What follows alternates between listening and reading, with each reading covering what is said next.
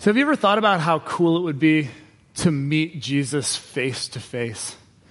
Like, I mean, you guys, uh, those of you who are online, I mean, you know when you, you're, you're struggling in your faith a little bit, maybe, maybe you're going through something and you've been praying and praying and nothing, no answers, um, or you just, I don't know, you're just feeling really doubtful or down or whatever.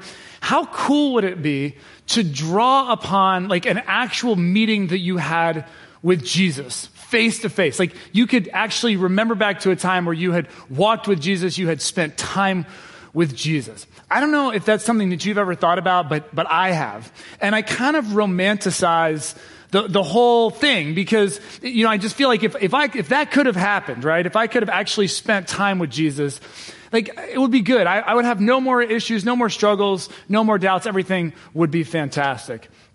But you know what's interesting is that I'm not sure that that would even do it for us.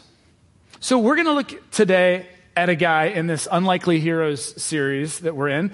Uh, a guy who spent more time with Jesus probably than any other human being aside from Mary, the mother of Jesus.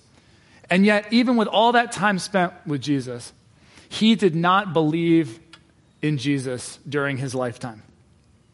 We're talking about none other than James, the brother of Jesus. We read in the tax collector Matthew's Gospel, chapter 13, verse 55, that Jesus had four younger brothers. His brothers were James, Joseph, Simon, and Judas. And so, in order of um, birth order, we see that James is the oldest of those four. So, this means that James was the number two boy in the family after Jesus. And if, if Jesus really was God in human flesh, which I know that's that for, for some of you here today, you're just walking into church, like that's that's a big reach, but but that is what Christianity upholds, that Jesus was God, then what that means is what it says in Hebrews chapter 4, verse 15 is true that Jesus was tempted in every way because he was fully human. So he would have experienced all the things that as humans we experience in this life. So tempted in every way, yet he did not sin. He was perfect because, after all, he was not only fully human, but he was fully God. And, you know, when we think about this, uh, oftentimes we think about it in terms of Jesus in adulthood. You know, we read those gospels and, um, and we read about Jesus in his earthly ministry. And I mean, he, he's perfect. He's never doing anything wrong. But let's think for a minute about Jesus in his childhood. And particularly, let's think about what it was like for that number two son James, the younger brother of Jesus. So here you have your older brother Jesus, and he is perfect in every way. I mean, it's, it's pretty cool for us to think about, but would that be cool if you were like the number two brother? You get a perfect older brother. He's never sinned, he's never made a mistake, he's never not brushed his teeth when his parents asked him to. You know, he's never told a lie. He's never taken that extra cookie from the cookie jar. I mean, literally perfection. He is the golden child. So for James, you got to think that this would have been tough. I mean, yeah, his brother never bullied him or did anything really, really mean to him, but You've got to know that Mary and Joseph just loved Jesus because, I mean, Jesus was like, he was no maintenance. Everything that he did was just like they knew always where he was going to be, what was going to be going on. I mean, Jesus was perfect. So we don't have any record of, of any statements like this in the Bible anywhere, okay? But just, you cannot tell me that Mary and Joseph never once turned to James and said, James, why can't you just be more like your brother? I mean, you know, all through childhood growing up, you know that had to have come up. So we're, we're just speculating here. But I think it would have been pretty darn tough to grow up with a perfect older sibling. We only get one glimpse of Jesus in his boyhood, and that is in the Gospel of Luke, chapter 2, verses 41 through 49. Let's take a look. It gives us a little window in. It says, Every year, Jesus' parents went to Jerusalem for the festival of the Passover. This was a four day journey on foot from Galilee. When he was 12 years old, they went up to the festival according to the custom. After the festival was over, while his parents were returning home, the boy Jesus stayed behind in Jerusalem, but they were unaware of it. So, and, and this makes sense that Mary and Joseph would have been unaware of it because after all, Jesus is perfect. I mean, he's always where he's supposed to be. You know, he never makes a mistake. So, so they're just thinking, of course, we're getting ready to leave the festival. Of course, Jesus is going to be with us. So they probably didn't even think to check. They probably didn't even talk to Jesus. He just, Jesus is going to know because he's Jesus. He's perfect. He's always doing the perfect thing. And so they take off and just assume that Jesus is with them. Verse 44 thinking he was in their company, they traveled on for a day. Then they began looking for him among their relatives and their friends. So you're like, well, how is this possible? How could they lose Jesus? I mean, you know, there's just a few folks in the family. Well, here's the deal there would be thousands of people who would make this pilgrimage to Jerusalem. So you'd have caravans of people all traveling together and relatives and everything. So it was very plausible that they just figured Jesus would travel with some of his cousins or, you know, nieces or aunts or whatever. Somebody else uh, is where he was traveling. And so they, they, they can't find him. They start looking for him among their relatives and friends. When they can't find him, it says, verse 45, they went back to Jerusalem to look for him. So a day journey up, a day journey all the way back. And then it says after three days they found him. All right. So I think that's five days that Jesus was missing. Now, I don't know if we have any parents out here who ever lost a child or like if you've ever been responsible for like a younger sibling or something and you've ever lost them. I mean, that's terrible. Okay. But imagine if you've lost the one that the angels came and said was going to be the savior of the world. Okay, this is not good. This is not a good moment for Mary and Joseph. So it says they found him in the temple courts, sitting among the teachers, listening to them and asking them questions.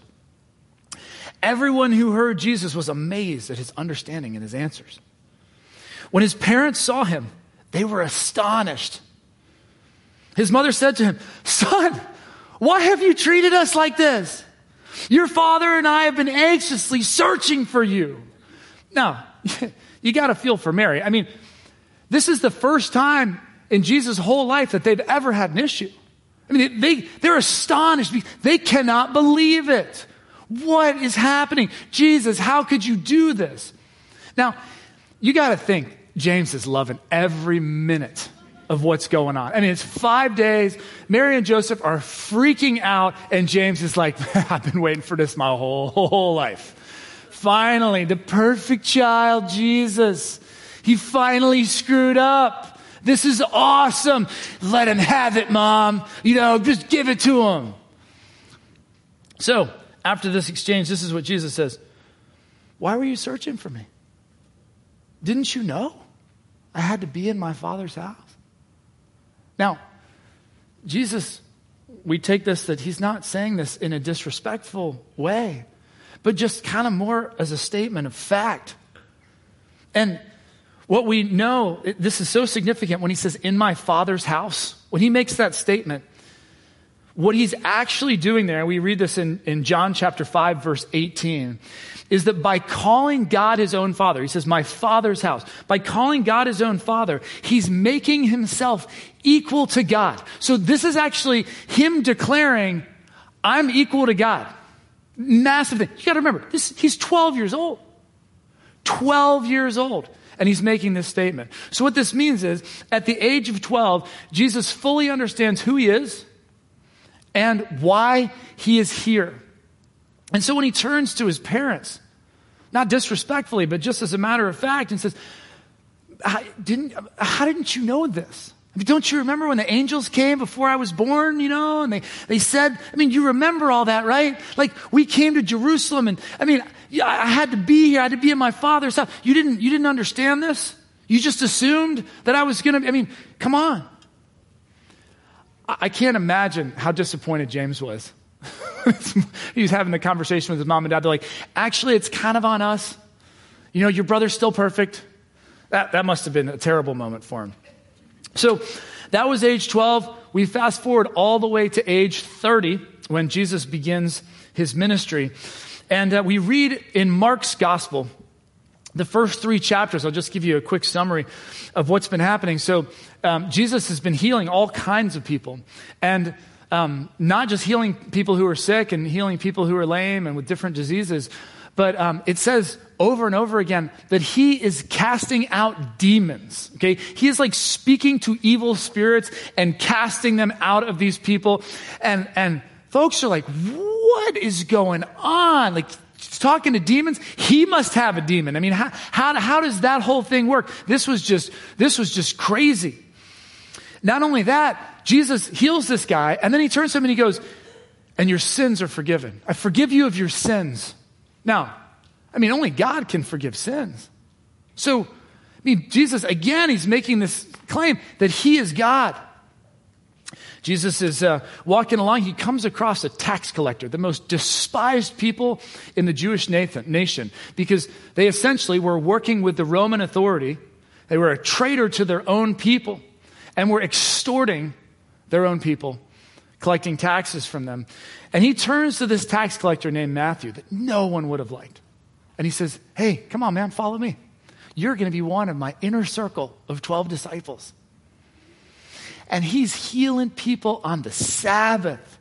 You can't heal people on the Sabbath if you're Jewish.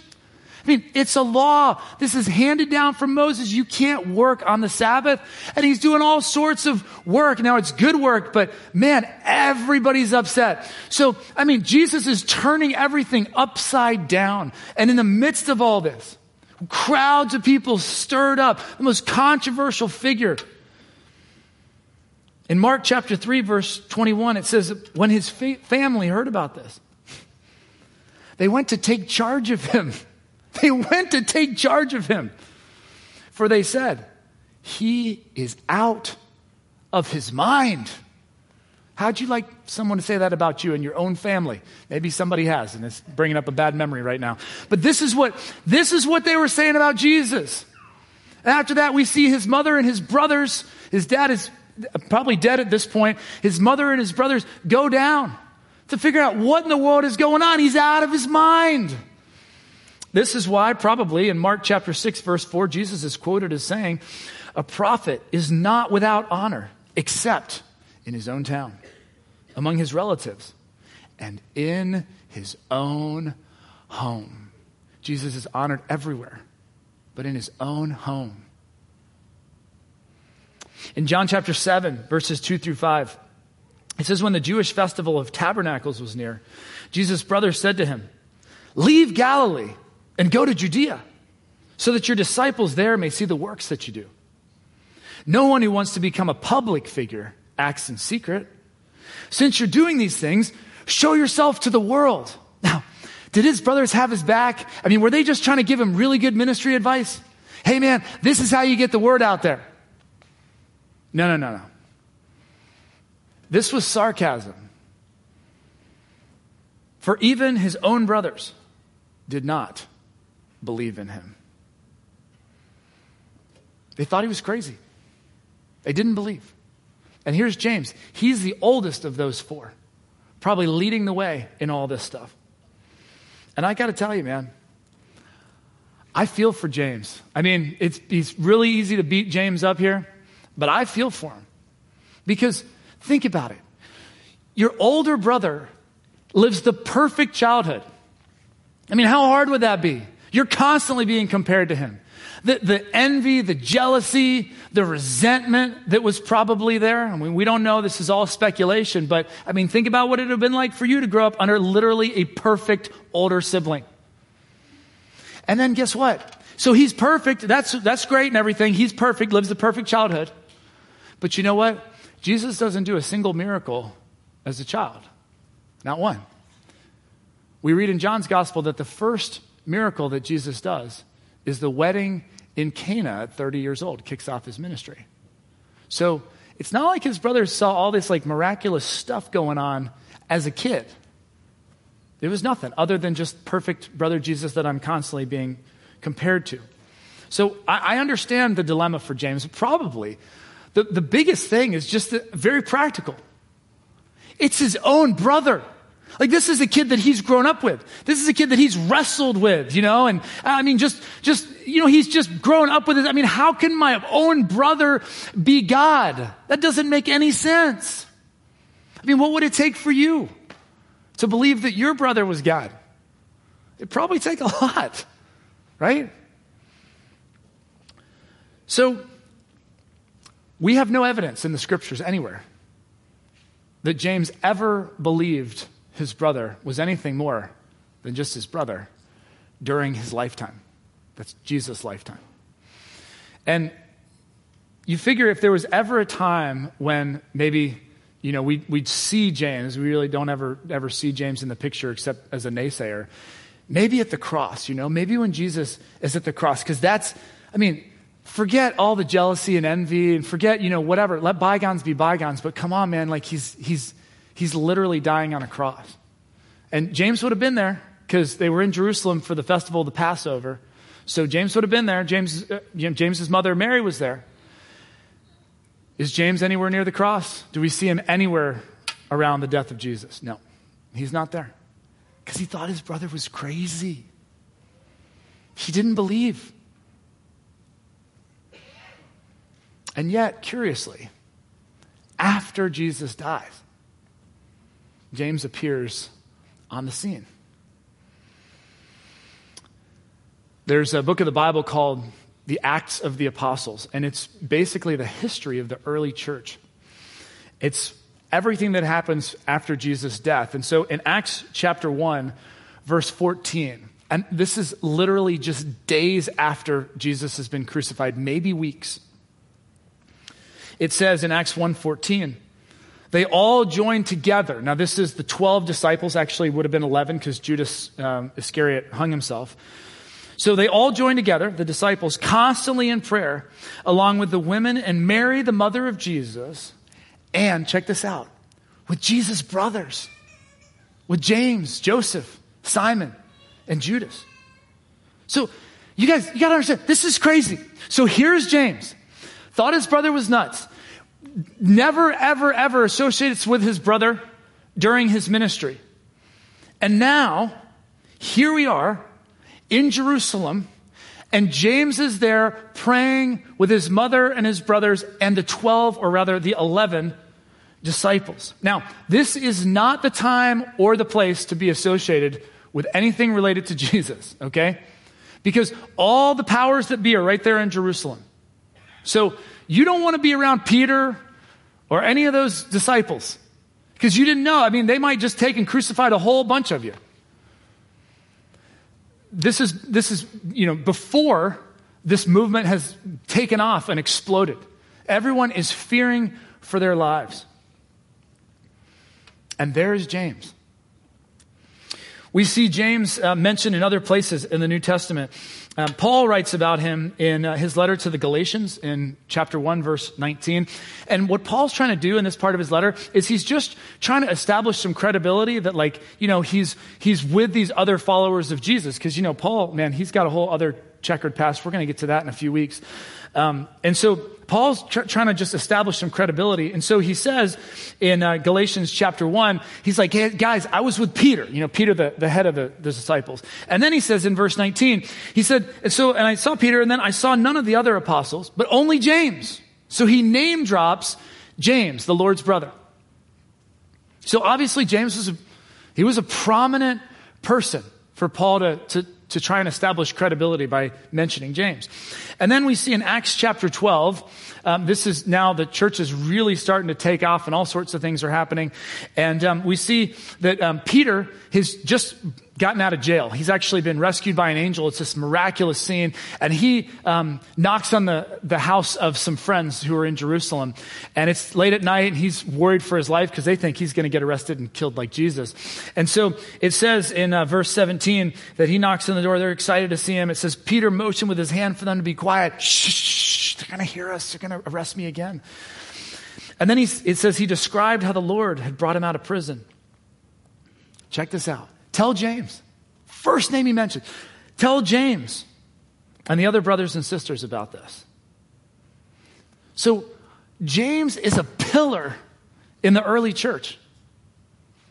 This is fascinating to me. I mean, this is the James that wrote a book of the New Testament. That, that book of James that's in your Bible. Um, so, this guy becomes a huge deal. Huge deal. So the question is what in the world was the turnaround for James? Because it was nothing during Jesus' lifetime at all. Well, the turnaround, I think, is best summed up by what the Apostle Paul writes in um, his letter to the Corinthian church, 1 Corinthians chapter 15, verses 3 through 7. Paul writes, For what I received, I passed on to you of first importance that Christ died for our sins according to the Scriptures, that he was buried, that he was raised on the third day according to the Scriptures, and that he appeared to Cephas, that's Peter, and then to the twelve. After that, he appeared to more than 500 of the brothers and sisters at the same time, most of whom are still living, though some have fallen asleep. And check this out, verse 7. Then he appeared to James, then to all the apostles. So, how do we explain James's turnaround from naysayer to pillar in the early church? Nothing in Jesus' lifetime, nothing during his ministry. But he saw his brother dead, and then his brother made a personal appearance to him, raised. And it was the resurrection that turned everything around for James. And not just for James, but for all these people that claimed that Jesus appeared to them face to face. And so, as a result of this resurrection, there are these disciples everywhere who are going around and they're telling everybody they meet you know what? Jesus wasn't just a, a, rabbi. He wasn't just some, you know, healer, miracle worker. He wasn't just some great teacher. No, no, no, no, no. He's actually the son of God. And the reason we know this is because he was dead and he's alive. I mean, he's appeared to us. We've seen him. And I mean, this was just, this was crazy. But you've got people and they're empowered by the Spirit of God, the Holy Spirit that comes when we put our faith in Jesus. And, and they're, they're telling everybody that they meet. But they weren't, and they weren't just telling Jewish people, even though Jew, Jesus was Jewish and his followers were Jewish. They're telling everybody. They're telling Gentiles. Gentiles were non Jewish people. And Gentiles are coming to faith in Jesus Christ. And that's a problem. Big problem. You know why? Because you see, Gentiles, man, they weren't following the Jewish laws. They weren't circumcised. They weren't eating the kosher meat. They were doing pretty much whatever they wanted to, and they're coming to faith in Jesus. You're thinking, well, well, so what? I mean, isn't this great? You're coming to faith in Jesus, and now you're being empowered to live this life of love and sacrificial service to the world. But, but how would Jewish and Gentile Christians interact with one another? How would this work? And so, all of a sudden, the, the, the early church has a, their first massive problem. What's this going to look like? And the Jewish Christians are saying, hey man, this is great that you're following Jesus, but you got to remember, I mean, God gave us a bunch of laws through Moses. So, you know, time to get circumcised, guys. Okay, is that exciting? Is that exciting for a Gentile man? Time to get circumcised. Like right now, let's go ahead, let's do it. Okay? And you got to change your dietary laws. And I mean, there's all these Jewish laws and traditions, and it's, it's time to get on board with that stuff. And then there's this other group of Christians who are saying, whoa, whoa, whoa, I mean, are, are we sure? And so this massive controversy breaks out. And it's, it's so big and so difficult. We got people on all sides that basically what happens is, is there's a meeting that gets called in Jerusalem. And it's known today as the Council at Jerusalem. We read about it in the book of Acts, chapter 15. You guys, this is the who's who of the early church. Everybody's there. Peter's there, Paul's there, Everybody's there, man. I mean, just, just anyone who is anyone is at this meeting. And they're all chiming in and expressing their opinions and making their arguments. And we pick it up in Acts chapter 15, verses 13, 14, and 19. It says, when they finished, okay, so everyone's had a chance to, to say their piece. Everybody's making their arguments. When they finally finished, check out who speaks up. James speaks up. James. Brothers, he said, Listen to me. Simon, that's Peter, right? Jesus gave him that nickname, Peter. Simon has described to us how God first intervened to choose a people for his name from the Gentiles. So, what James is saying right here is, guys, let's not forget this, this whole thing, you know, God's plan, it's not just for Jewish people. It's for Gentiles, for non-Jews as well. And then he goes on to, to quote this prophet that further makes the case that, that God is, is trying to bring in all the nations. This is, this is good news for all people. So then we go down to verse 19 after he quotes that prophet. And check this out. James goes, It is my judgment. In other words, so here's the decision, guys. James gets to drop the gavel and render the decision for the early church. He says, It's my judgment, therefore, that we should not make it difficult for the Gentiles who are turning to God. This is so amazing. I mean, you'd have to think. I mean, everything hangs in the balance. This is ultimately what does it mean to be a Christian? Is it just faith in Jesus? Or is it a whole bunch of other stuff that you have to do? This is massive. You would think that a decision like that, the verdict comes down from Peter, wouldn't you? Peter was the leader of the 12. Or, or one of the disciples that was there for three years. Or, I mean, or if it wasn't one of those disciples, I mean, shoot, give it to Paul. I mean, Paul was much, much of the New Testament, brilliant theologian. You're telling me James gets to do this?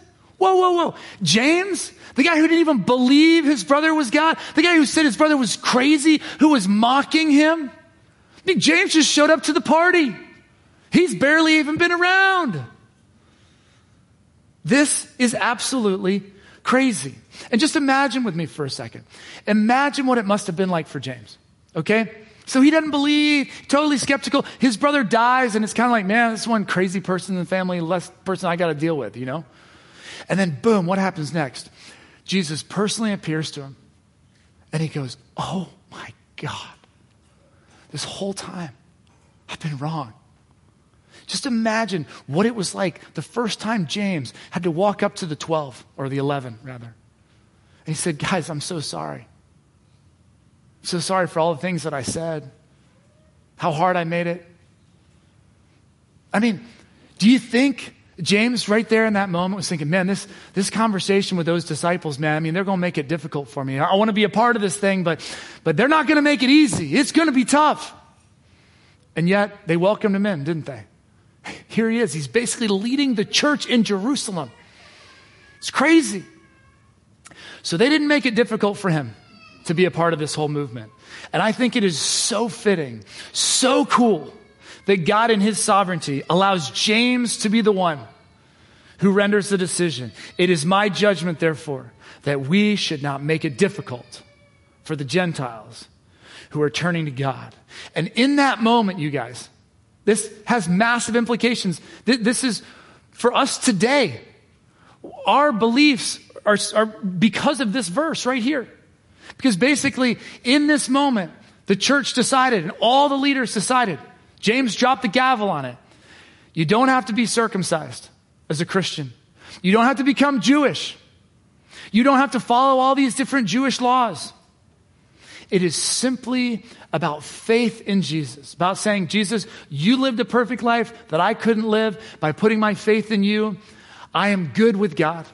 It's, that's it. That is Christianity. No less, no more. And we have James to thank for that because he said, we shouldn't make it difficult for anyone who's turning to God. And I got to tell you guys, I love this verse. This verse is actually what I love about this church, about Grace Community Church. Because it really captures so much of what we're all about here. We shouldn't make it difficult for anybody who's turning to God, who's trying to figure out faith. I mean, that's why we work so hard to create a church where no matter where you are in your spiritual journey, you could come in and be part of this community and you're not going to be judged, you're not going to be condemned. You're going to be welcomed and loved right where you are. There's not going to be any uh, pressure to believe anything. There's no time frame. Are you trying to make some decision about who God is? There's not a bunch of hoops you have to jump through to be a part of the community here. And I got to tell you, you guys, you guys, you have helped to create the church culture that is what Grace Community Church is all about. I, I love it. I love it. It's what drew me here. It's what drew me to come on staff here. It's what I continue to love about Grace Community Church. You know, we've been talking about how we're doing this um, big campaign this fall, this relationship series called This Is Us, and we're inviting every single person at Grace. No joke, everyone. We, we're hoping every single person could join a community group for these eight weeks of this relationship series. And I know some of you are sitting there thinking, that's great, but I'm not going to do it. I mean, it's cool. I'm excited for everybody else, but I'm just not going to do it. And I just want to tell you that grace truly is a place where even if you don't believe in Jesus, even if you have some million doubts and struggles, and you're like, I could never walk into a group like that, they'd shoot me. No. You actually come on in. We're all trying to better our relationships and learn more about who God is. Everyone is welcome to the party because we shouldn't make it difficult for anyone who's turning to God. The church should be the easiest place, not some bar, not, you know, at a friend's house. the church should be the easiest place to, to talk about faith and God. So, back to James. How in the world is he a hero? I mean, we know how he's unlikely, but how in the world is he a hero? What makes James heroic? Well, James could have looked on his past. The, the hating, the naysaying, um, all that stuff, thinking his brother was crazy. He could have looked on all that and said, Oh my goodness, I blew it. I totally blew it. How could I have been so blind? How could I have not seen? He could have looked at all that. He could have maybe made some apologies to those disciples. And then he could have kind of gone on his way and he could have said, You know what? There's no way that they would want anything to do with me. I mean, I literally like nothing during my whole brother's lifetime. Like I can't I can't do it now. He's dead. Even though he's, you know, shown me as the risen God, I, I, what can I do now? But he is heroic because he did not let his past stand in the way of what God wanted to do in his life. And instead, he gets to be the one, sovereignly used by God, to preserve the integrity of the gospel message of what it really means to be a Christian. He didn't let his past stand in his way. How about you?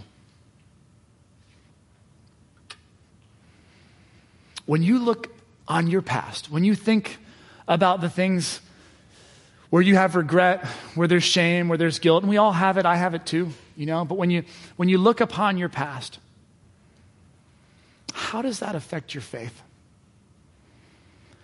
How does that affect how you believe God will use you?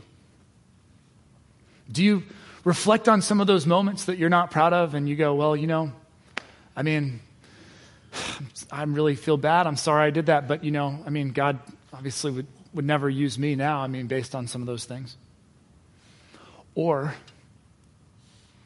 do you do what James did and how Paul so eloquently writes in Philippians chapter 3, verses 13 and 14? Do you instead forget what's behind and strain toward what's ahead, pressing on toward the goal to win the prize for which God has called us heavenward in Christ Jesus? You guys, I believe that if James were here right now, speaking to us, what he would say is he would say, guys, guys, please do not let what happened in your past shape your present and your future. Don't let your past make you miss out on what God has for you. He would say, God's not concerned about your past. God's concerned about right now going forward. He's concerned about present and future.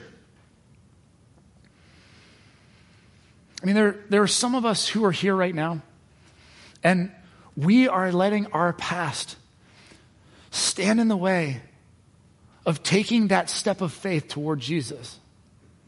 There are some of us, and we don't necessarily have it all figured out, but we're intrigued with Jesus. We're drawn to Jesus. We recognize the greatness in Jesus. But the thing that's holding us back from just saying, Jesus, I want to give you my life, I want to follow you, is we're ashamed of some of the stuff in our past. And if that ever got out, oh my goodness. And so it holds us back. We say, you know, God, I, I just don't know that I can do it. I'm not worthy. You know, if James were here, you know what he'd say to you? Man, I mocked and doubted and scorned my brother. I thought he was crazy his entire earthly ministry, his entire life. There's no one who is less worthy than me. And yet, he welcomed me. You can follow him, you can put your faith in him. Some of you, today is the day.